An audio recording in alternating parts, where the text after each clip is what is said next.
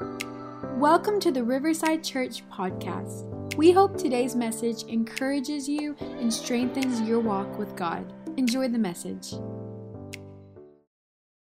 Let's go ahead and get right into it. We are in part two of the spring semester that we are calling Kings and Kingdoms. Can somebody say Kings and Kingdoms? And last Sunday, Pastor Bobby kicked things off talking about the kingdom Come on, who enjoyed and was blessed by last Sunday's message? It was so good, so rich, and I encourage you, if you missed it or want to go back and re listen to it, go to our YouTube channel, subscribe, go to our podcast, download the app, and check it out. We know that it will be a blessing to you. But what he talked about this past Sunday was he talked about how King Jesus, who's also referred to as the second Adam in Scripture, and how Jesus came to restore and establish the kingdom of God. And I simply want to pick up where he left off and this morning talk about this the kingdom proclamation. The kingdom proclamation. So, if you have your syllabus, your booklet, you can go ahead and turn there, and we're going to read the introduction that we find in there. It says this In ancient times, when a new king gained power or a territory was conquered, herald, uh, heralds would be sent out to proclaim to the citizens that they were now living under the rule of a new king. Jesus himself would spend much of his earthly ministries being one of these heralds, proclaiming that the kingdom of heaven had come. You can remain standing. We're reading from Matthew chapter 4, verse 17 this morning as we open up with one verse of scripture. And to give you some context, this scripture actually takes place not too long after Jesus is water baptized and he's led by the Spirit into the wilderness. And as he's there for 40 days and he's tempted, he comes out full of power. And this is the message that Jesus preached. Can you imagine? That's a lot of time to sit and think and begin to think, what am I going to say when I come out? And there's people, multitudes waiting for me. What message am I going to share? And he shared this message in Matthew chapter 4, verse 17. says this From that time, Jesus began to preach. Can somebody say, preach?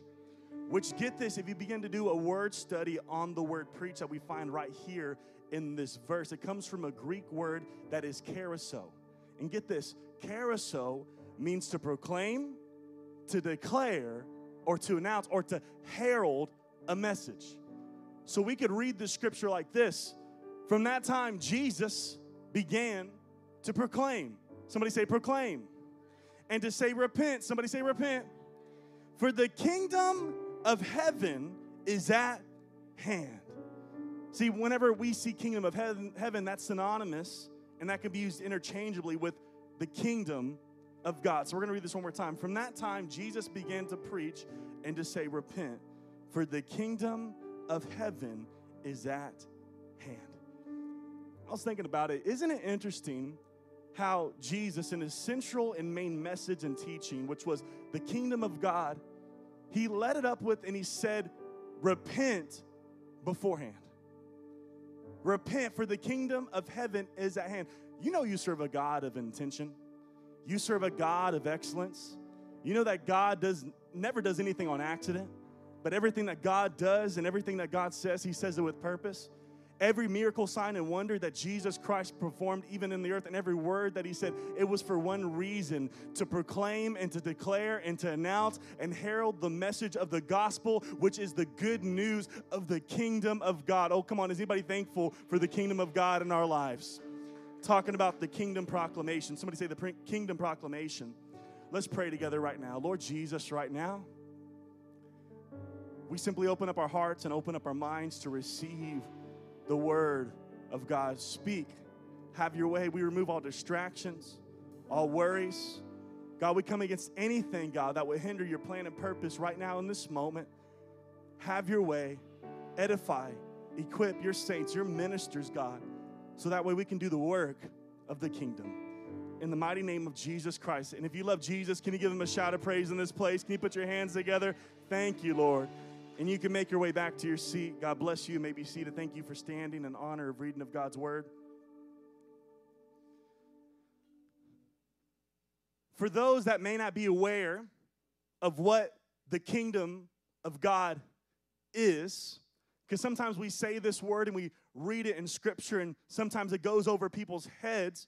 The kingdom of God was the central message that Jesus preached and that he taught. In fact, over 80 times in the New Testament, the kingdom of God is mentioned. And that's in the New Testament alone.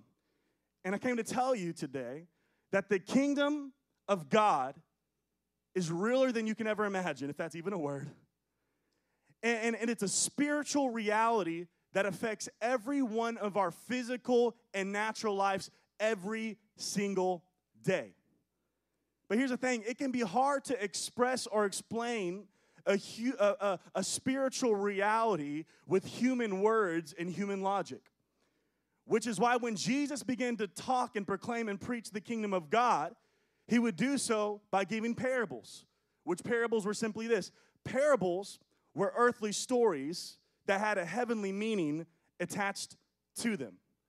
And he would use these stories to explain and express how the kingdom of God operates.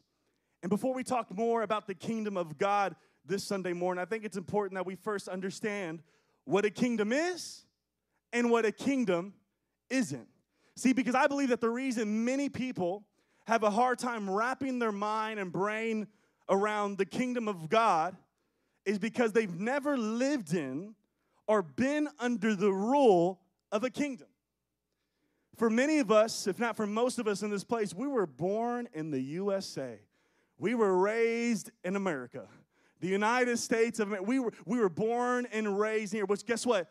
The United States, we're a democracy, not a monarchy. We have a president, we don't have a king. We are used to subscribing to a specific political party and casting our vote for whoever we think should be in office. And if we don't agree with a law, legislation, or a certain political stance, many people will take to the streets, or some of you will take to Facebook. Ah, we've seen it.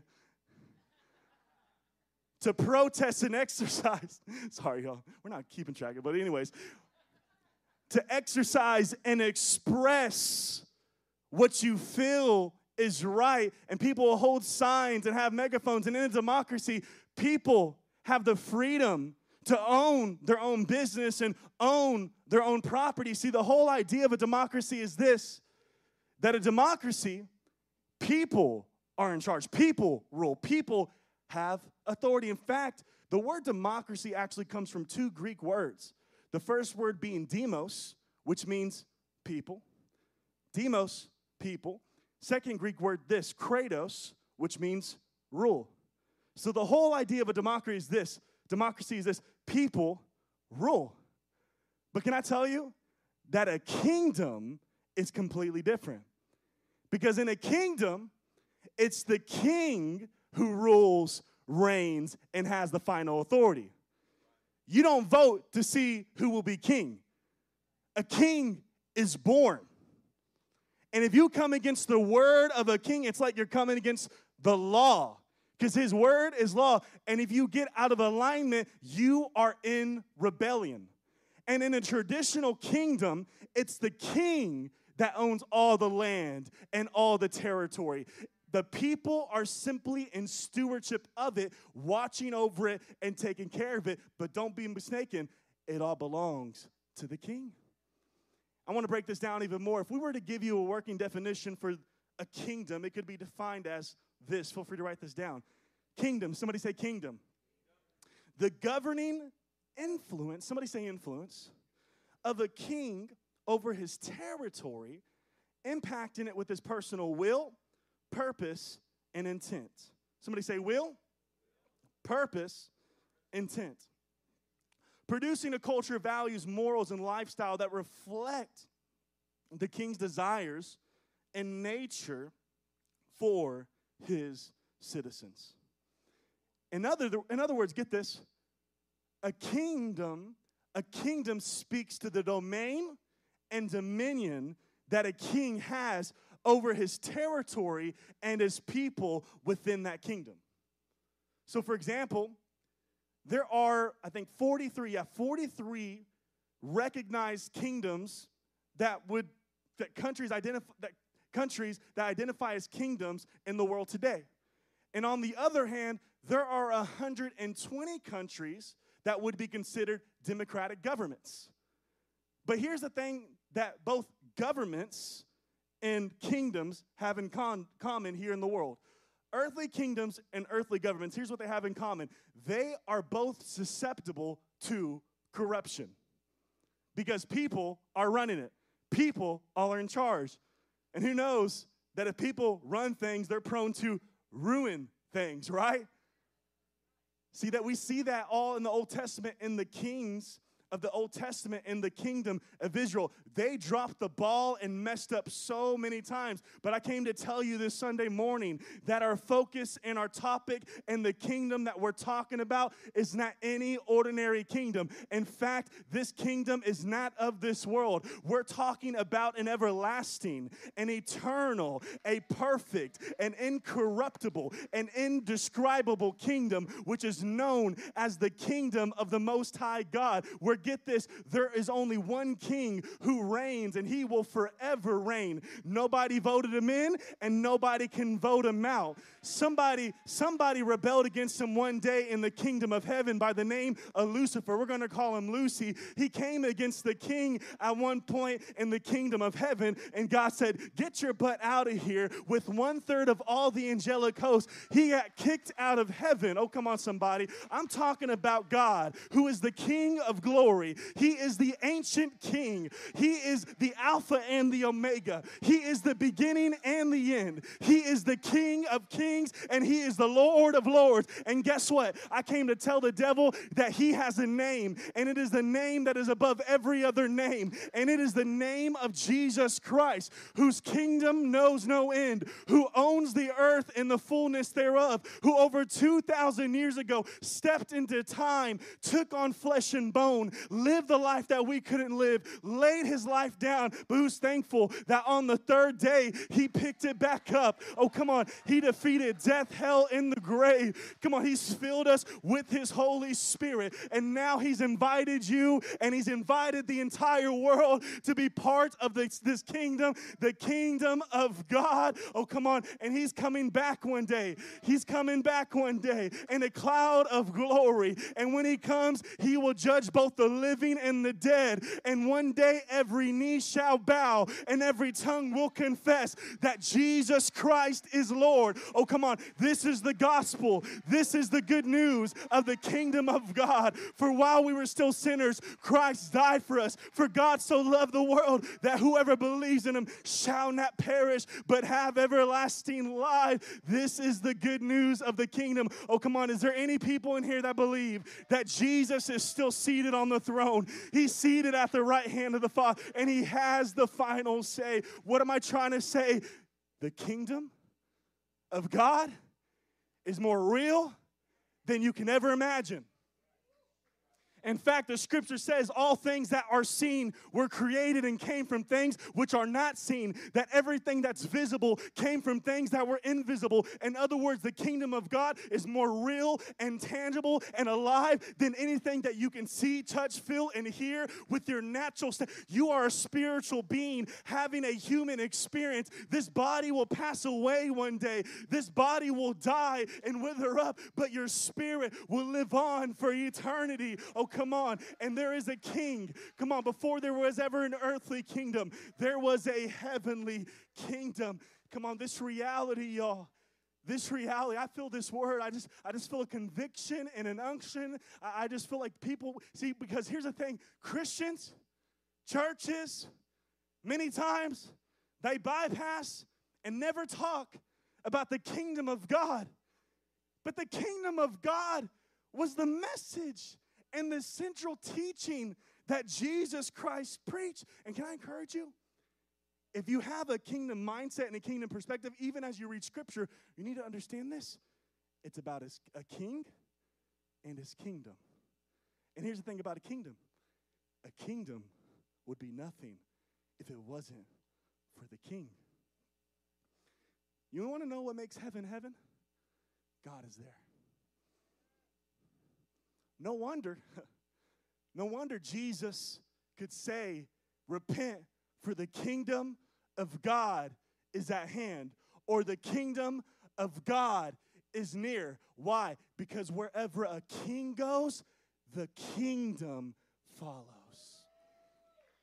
I'm gonna let that soak for just a second, y'all. Come on, anybody getting this word this Sunday morning?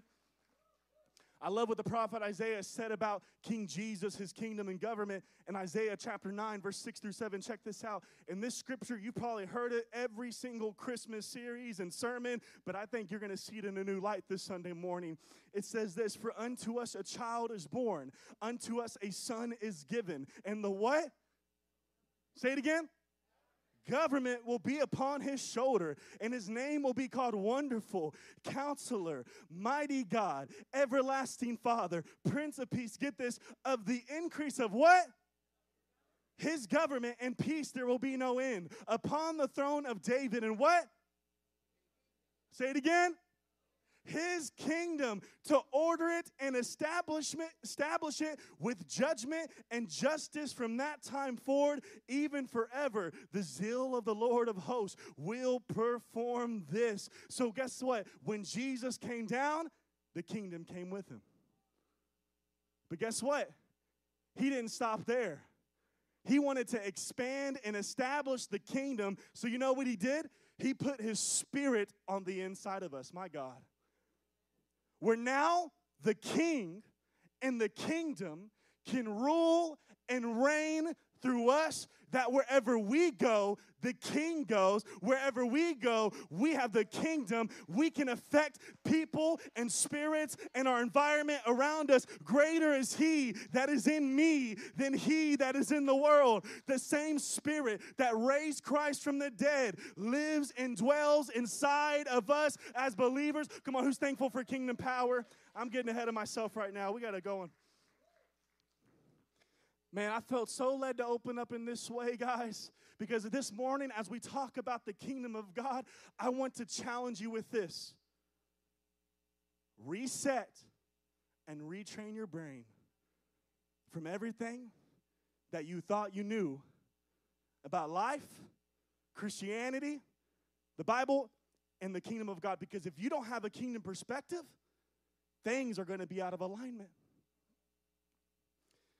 See, because if we're not careful, y'all, this is what can happen. We can begin to reduce the Bible and the kingdom of God to this religion, a denomination, or a democracy. Why? How? By imposing our own opinions and our own beliefs over what God's word says. It's no wonder that Jesus said this. He said, Repent. Somebody say, Repent. He said, Repent, for the kingdom of heaven, the kingdom of God is at hand. That's my first point. I want to break this down for a second because it's so powerful.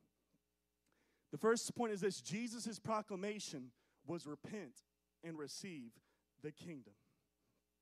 See, I believe that the greatest challenge and opposition that Jesus faced during his earthly ministry was not the devil, but rather it was the hearts and the minds and the mindsets and the disposition of the people.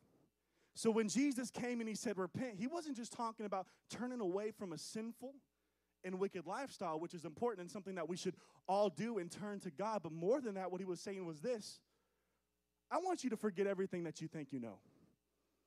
I want you to change your thinking and change your mind on everything that you think you know. Because here's the thing the kingdom is coming, and things are going to be different. Because here's the thing the people had allowed politics and religion to influence and infect their minds, where when the king himself stood before them, it hindered them and kept them from receiving him and his kingdom. Do you want to know what the word repentance means? In its original context, in its original Greek interpretation, get this repent or repentance means this. In the Greek, it means metanoia. Somebody say metanoia. Come on, say that three times fast, right? Repentance, metanoia. And get this, get, this is what it means to change one's mind. Write that down. To change one's mind. You know, that's where we get words, metanoia. That's where we get words like this metamorphosis. Whenever a butterfly goes through the stages of development, turning from a caterpillar to a butterfly, it goes through a transformation, just like God wants to transform you.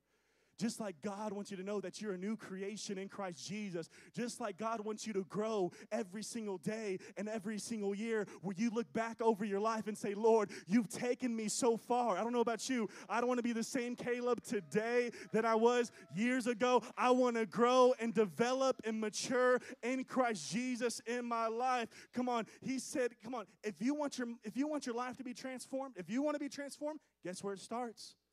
Your mind. He said, change your mind. Change your thinking because the kingdom is coming. Things are about to be different. Get, get ready right now and get this. I've heard somebody say it before like this. They asked, What was the last four letters of the word repent? P E N T. Pent. It means a high or elevated place, like a penthouse. We don't have any of those in Victoria, so maybe you don't know what I'm talking about. Look it up. Penthouse, right? In other words, people said that what Jesus was saying, he said, You're thinking? Oh, sweetheart, your thinking is way down here. Men, your, your, your thinking right now is way down here.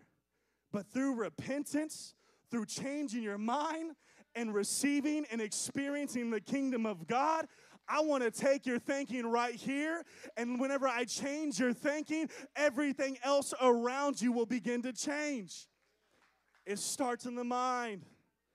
Romans chapter 12, verse 2 says like this, and that helped me see this scripture in a whole new light as well. It says, And do not be conformed to this world. The Greek word for world is cosmos. It's much more than what we can see in just people, but it's talking about a structure, a system, a government, a pattern that is there. And he's saying this don't conform to that. Don't be like everybody else. Don't fall into the entrapment of religion and other people's views. He said, But be transformed. Somebody say, transformed by the renewing of your mind. And get this, check this out, that you may prove what is the good and acceptable and perfect will of God.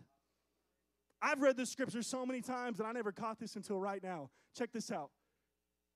Do not be conformed to this world, but be transformed by the renewing of your mind. And get this, he says this that you, somebody say me, may prove what is that good and acceptable and perfect will of God. In other words, don't expect to know and do the will of God if you're not willing to change your thinking and change your mind. I'm gonna let that sit for a second. Remember the definition for kingdom that we went over earlier? Is this the governing influence of a king? The governing influence of a king over his territory, even his people, impacting it with his what? Personal will, somebody say will, purpose, and intent. No wonder the disciples, when they asked Jesus, Lord, teach us how to pray, he said, Pray in this way Thy kingdom come. Thy what? Will be done on earth as it is in heaven.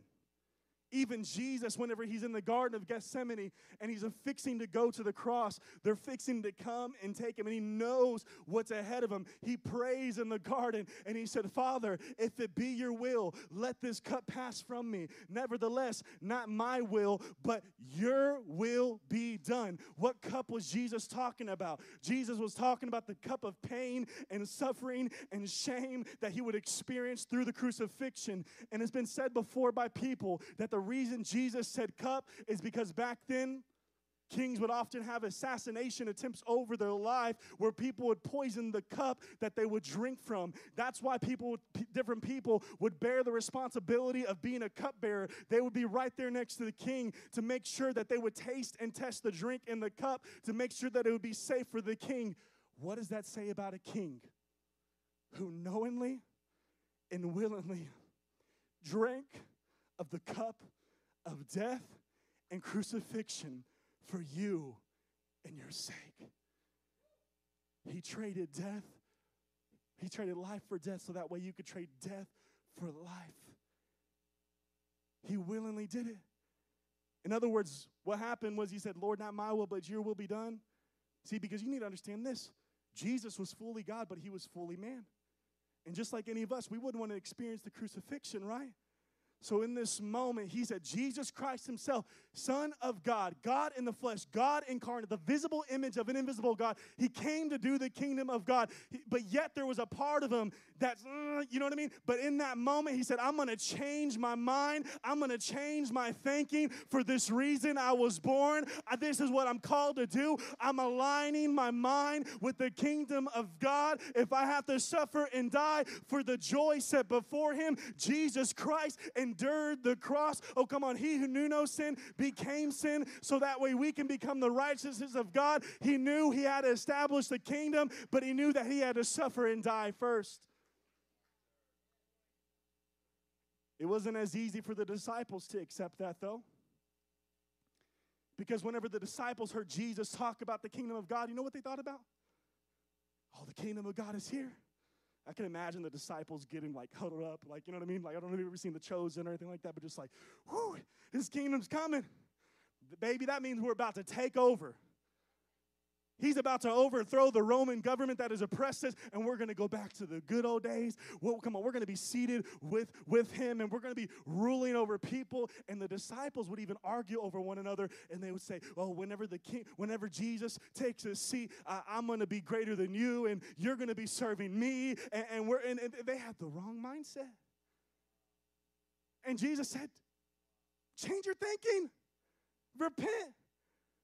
For the Son of Man, he didn't come to be served, but he came to serve and give his life as a ransom for many. The first will be last, the last will be first. The greatest among you will be him who is servant of all. Change your thinking. You're thinking down here, it's time to change your thinking up here. Even Peter, Peter, the same one who in Caesarea Philippi, when Jesus asked the disciples, Who do men say that I am? Oh, some say John the Baptist, some say, uh, uh, not John the Baptist, Eli- Elijah, some say this, some say that. And, and, they begin to go all these things. He said, But who do you say that I am? And then Peter steps up to the plate. He says, Oh, you're the Messiah. You're the Christ. You're the Son of God. Oh, Peter, flesh and blood hasn't revealed this to you. In other words, his mindset, it was right here, but that was a revelation from God. And get this, because it can happen quick. We can go from here to here really quick. Right afterward, Jesus says, All right, you know, I got to suffer. I got to die. I got to go through this. Then Peter says, Oh, that doesn't sound. He was thinking with the wrong mindset, the fear of other people, a worldly mindset. And he stands before Jesus going to the cross. And check this out in Mark chapter 8, verse 31 through 33. I never caught this before. And he began to teach them that the Son of Man must suffer many things and be rejected by the elders and chief priests and scribes and be killed. And after three days, rise again. He spoke this word openly. Then Peter took him aside and began to rebuke him. But when he had turned around and looked at his disciples, he rebuked Peter, saying, Get behind me, Satan. And I don't believe he was speaking to Peter as much as he was talking to the spirit that was influencing Peter. Because right after the word, check this out, look at this. For you are not mindful of the things of God, but of the things of men. He had to change his thinking. He had the wrong mindset. And it wasn't until later, y'all, that the disciples and Peter finally discovered and realized that whenever Jesus said the kingdom of God is coming or the kingdom of God is here, the kingdom of God is at hand, he wasn't talking about establishing it in Jerusalem. You know what he was talking about? He was talking about establishing it in their hearts because it was much greater than what they could ever even imagine. But they almost missed it because they weren't, it was hard for them to change their mind and change their thinking. Think about this the Pharisees, Sadducees, scribes, and experts of the law missed Jesus because they were unwilling to change their religious mindset. And not only did they miss Jesus, they crucified Jesus, the king. Can you imagine? Experts in the law, they put to death the one that put that law together because they made religion and man made rules more important than the ruler who was King Jesus. And can I tell you something? If we're not careful, y'all, we can have the same mindset. Because, you know, sometimes we just reduce repentance to this I'm sorry, God. And we keep on going the same direction without turning to God at all. Oh, I'm sorry, God. I'm sorry, God. I'm sorry, God. Just running through. I can do what I want. This is my kingdom. I, am sitting on the king. Uh, I'm the king sitting on the throne of my heart. And we've never truly made Jesus our Lord, which is our king in our life. See, and sometimes here's what's going to happen too. We come to church. That's why people come to church for years and years and years, and they don't grow at all because they never truly repented. They never really opened up their mind and said, Lord, see, there's not, see, what the devil wants you to do, he wants you to come to church, but he doesn't want nothing else in your life to change. Oh, he's cool with you sitting here and being, just because you're in this church doesn't mean that you're a Christian, folks. Oh, come on. Jesus said, My disciples. Uh, Jesus said, My disciples. He said, If you are truly my disciples, you will, he said this. He said, Those that hear my teachings and put it into practice and apply it, they will know the truth, and the truth will set you free. Jesus said, A wise man builds his house on the rock by applying what I've said. See, the devil just wants things to go in your ear and out the other ear, and he wants your heart to be hardened. But come on, the sign of a believer is the fruit that follows. Come on, I'm not saying that we're ever going to be perfect or this or that. All I'm saying is we need to begin to repent and change our thinking and change our mind and say, Lord Jesus, I've done it my way for far too long. I'm a kid, I'm a, I'm a citizen of the kingdom of heaven. Oh, come on, somebody. Can we give him some praise in this place? So, how can we make sure that our minds are being renewed, our minds are being changed, and truly repent and have a kingdom mindset? Here's a second point I want to give you is this we experience the kingdom by submitting to the rule and reign of the king. We experience the kingdom by submitting to the rule and the reign of the king. Like I mentioned previously, every kingdom has this. Every kingdom has a king and every king has a rule and reign that influences the, his territory and the people within his kingdom. And if you want to experience all the perks and benefits of that kingdom, you must first be willing to submit to the governing authority of that king. I will never forget whenever me and Brooklyn Went to the Bahamas for our honeymoon, y'all. We were so pumped up, so excited. Never seen such blue water, had a great time and everything. But I'm not gonna lie, it was pretty intimidating when we arrived at the airport. Because when we got there to the airport, we had to sign some papers, and they went through a number of things that we had to abide by guidelines that we didn't have in America. Why? Because we were in a different region that had a different rule. And they said, You need to check in every day to make sure you don't have COVID 19. You need to fill out this form and do this. And the Bahamas used to be part of the United Kingdom, but I believe it wasn't until the 70s that they became their own democratic government. But even then, Brooklyn and I still had to adhere to the rules and the guidelines that the government set to be in right standing with the government that was above us because every kingdom and every nation has these two things they have a constitution and they have a rule. And can I tell you that in the same way, in the kingdom of God, there is a rule and reign that comes from the king himself that, that we are called to abide by and adhere to as citizens. And get this do you know what the word righteousness means? I want you to get this. The word righteousness, because you know that you're called to be the righteousness in Christ Jesus. You're supposed to live, we're called to live a righteous life. You know what righteousness means? It means this to be in right standing with the governing authority that is above you.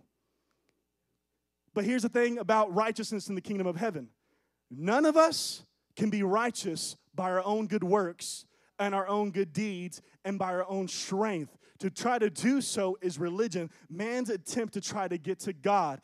See, righteousness is not achieved. Righteousness is received by the blood of the Lamb of Jesus Christ and the Spirit of Christ on the inside of us that's working in us and through us and that guides us in our lives. I want you to check this out. What the Apostle Paul tells us in Romans chapter 14, verse 17 through 18. He said, For the kingdom of God is not eating or drinking, but righteousness. Somebody say righteousness and peace and joy in the Holy Spirit. For he who serves Christ in these things is acceptable to God and approved by men. Not eating or drinking, but righteousness, peace, and joy in yourself, in your religion, in your good works. Thank you, Pastor CJ. In the Holy Spirit. You do realize, right? We were once dead in our sin, but we're alive. And we were once tombs, but now we are temples of the Holy Spirit. The scripture says that you have been sealed with the Holy Spirit of promise to guarantee your inheritance in Christ Jesus, just like every passport has a seal on the front called the Great Seal of the United States. It's a gold thing with the eagle, right? And that gives people permission to go into different regions and go to different areas. And not only that, but to come back home. And your God was so in love with you, and He went all in for you. Not only did He cover you with His blood, but He filled you with Holy Spirit, where now we said, you know what? This is my son and my daughter. They've received Jesus Christ, the King as Lord, and now I'm going to make a home in their heart. And guess what? That means they're going to be in heaven with me one day. But not only that, but that means they, they will have power and authority to tread over serpents and scorpions and all the powers of the enemy, no matter where they go, because they are a citizen of my kingdom. Oh, come on, somebody. Can you give them some praise in this place? Man, a lot of this is in my notes. Y'all. I don't know who needs to hear this right now. I'm not mad at y'all, by the way. I'm not harsh. I'm not trying to be. We love y'all, guys. Anybody getting this word this Sunday morning? I pray so. Come on. See, the reason the Apostle Paul wrote this, see, I want to go back to this. For the kingdom of God is not eating or drinking, but righteousness, peace, and joy in the Holy Spirit, in the Holy Ghost. The reason the Apostle Paul wrote this scripture right here is this because there was a dispute and a disagreement and a divide in the early church because of this. People were getting upset at other Christians for purchasing and eating discounted meats, y'all, that were sold at the market that were once used for pagan worship and pagan god sacrifices. And what began to happen is that there was a divide and dispute because some Christians felt convicted for buying it and eating it, but other Christians didn't. And so the Apostle Paul steps in, he writes this letter, and, and, and what had happened, people had allowed religious mindsets and their opinions to bring division. And the Apostle Paul also writes in the book of Romans, he said, Don't let doubtful thinking or less important things to bring division among you. In other words, I didn't call you because they were arguing over meat that was once used for a pagan sacrifice, now, now they were eating. And he said, Don't argue over these doubtful things that are less important. For the kingdom of God is not eating or drinking. In other words, stop trying to be the sin police and push your convictions on other people. That's the job of the Holy Spirit. I don't know who that's for right now.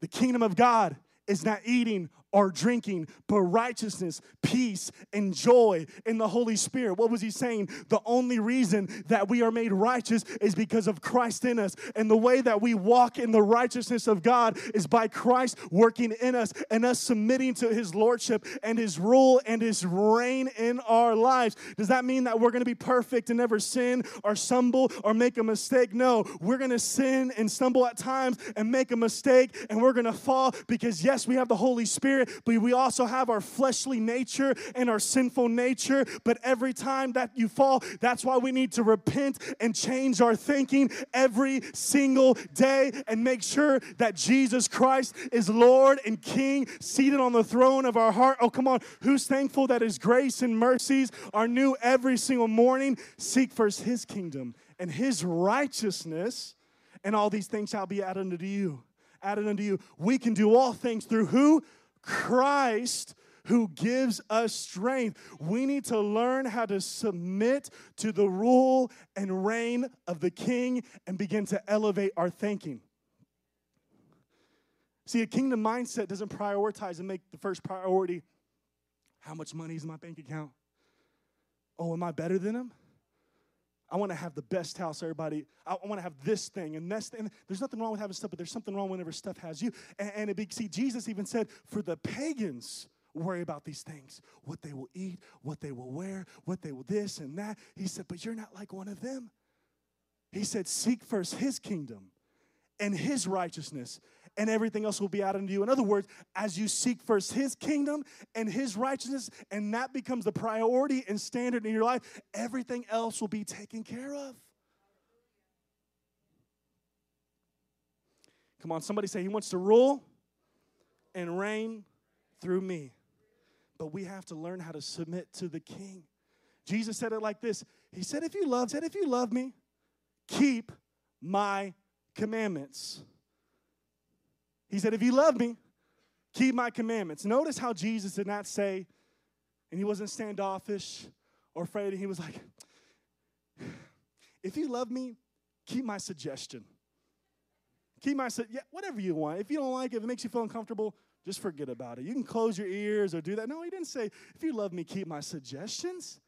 He said, if you love me, keep my commandments. Because whenever a king speaks, his word is law and his word is final.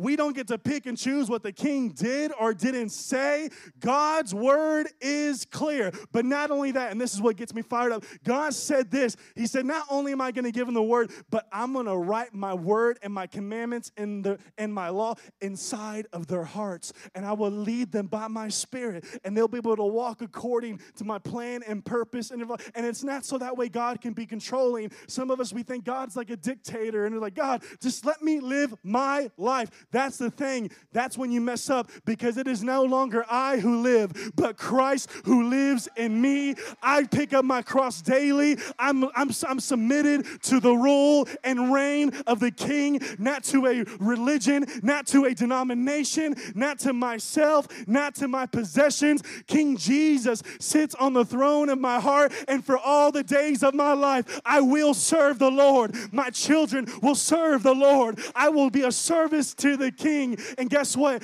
You are part of the royal priesthood. Not only are you a citizen, but you are a royal priesthood.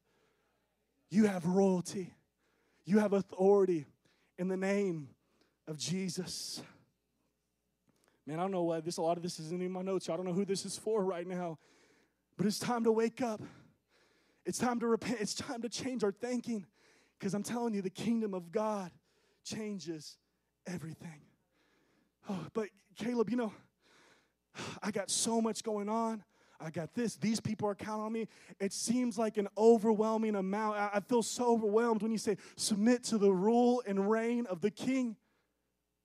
Don't complicate it, make it simple. You know how you start? Get this.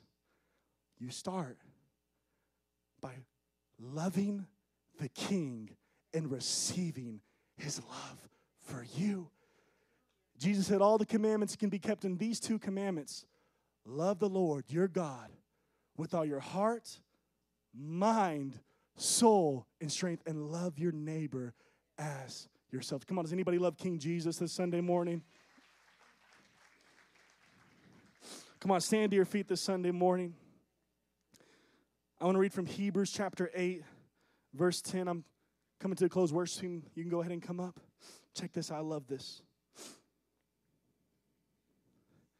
He said in Hebrews chapter 8, verse 10 For this is the covenant that I will make with the house of Israel after those days. Somebody say that day is today.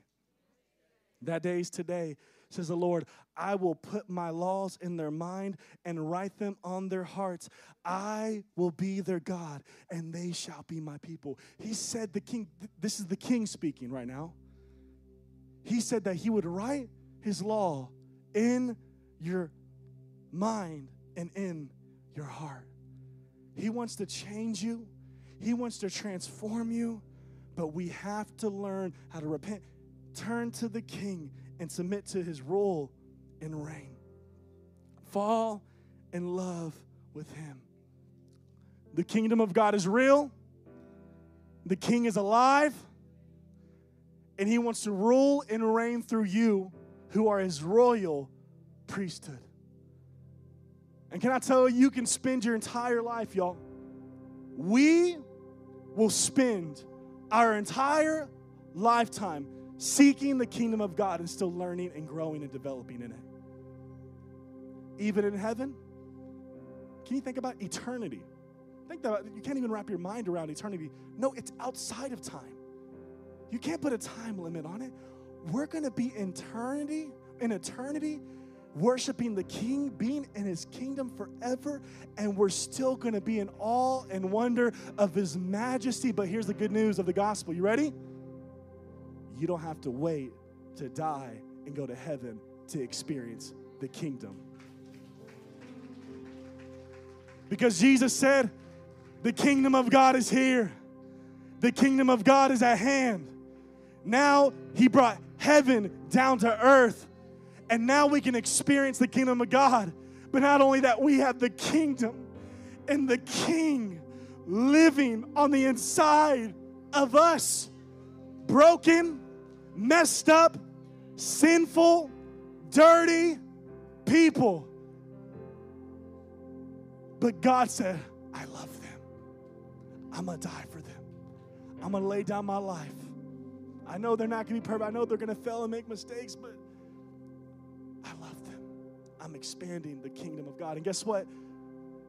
God wants to reveal his kingdom to you, but guess what? He also wants to reveal it to people that are around you. He wants to reveal it to people that are around you. Some of us were praying for people in our life.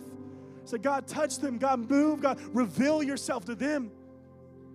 But could it be possible that God wants to use you? Because wherever you go, the king and kingdom goes to reveal the kingdom, but we have to allow him to rule and reign through us. The scripture says that we are the salt and light of this world. The Bible says, Taste and see that the Lord is good. How is the world going to taste and see if we're not first the salt and the light? Here's the conclusion the kingdom is revealed through the king in us. If you've repented and received what Jesus Christ has done on Calvary, guess what? Christ, the King of glory, lives on the inside of you. To know the King is to experience the kingdom. And as you seek the kingdom, everything else will be taken care of. Come on, does anybody receive this word this Sunday morning? I pray so.